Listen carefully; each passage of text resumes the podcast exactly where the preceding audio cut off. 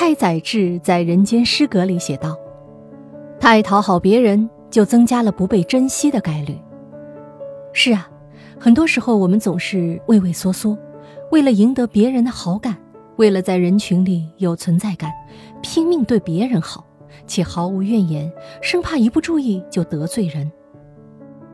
经典日剧《被嫌弃的松子的一生》，剧中女主松子就是一个老好人。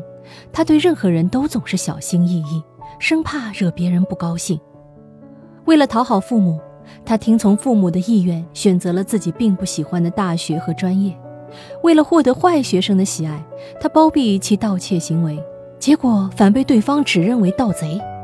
为了朋友，就算对方提出了很多无理的要求，他也从来没有拒绝。借钱不还，他也不会去讨要。为了讨作家男友的欢心。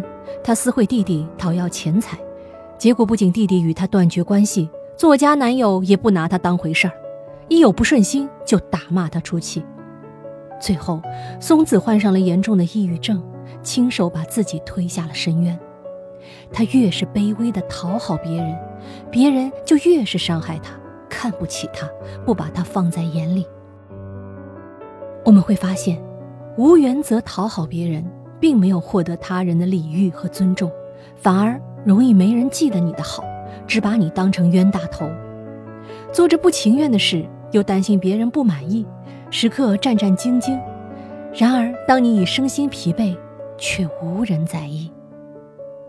所以，要知道，越是讨好别人，越可能不被在乎。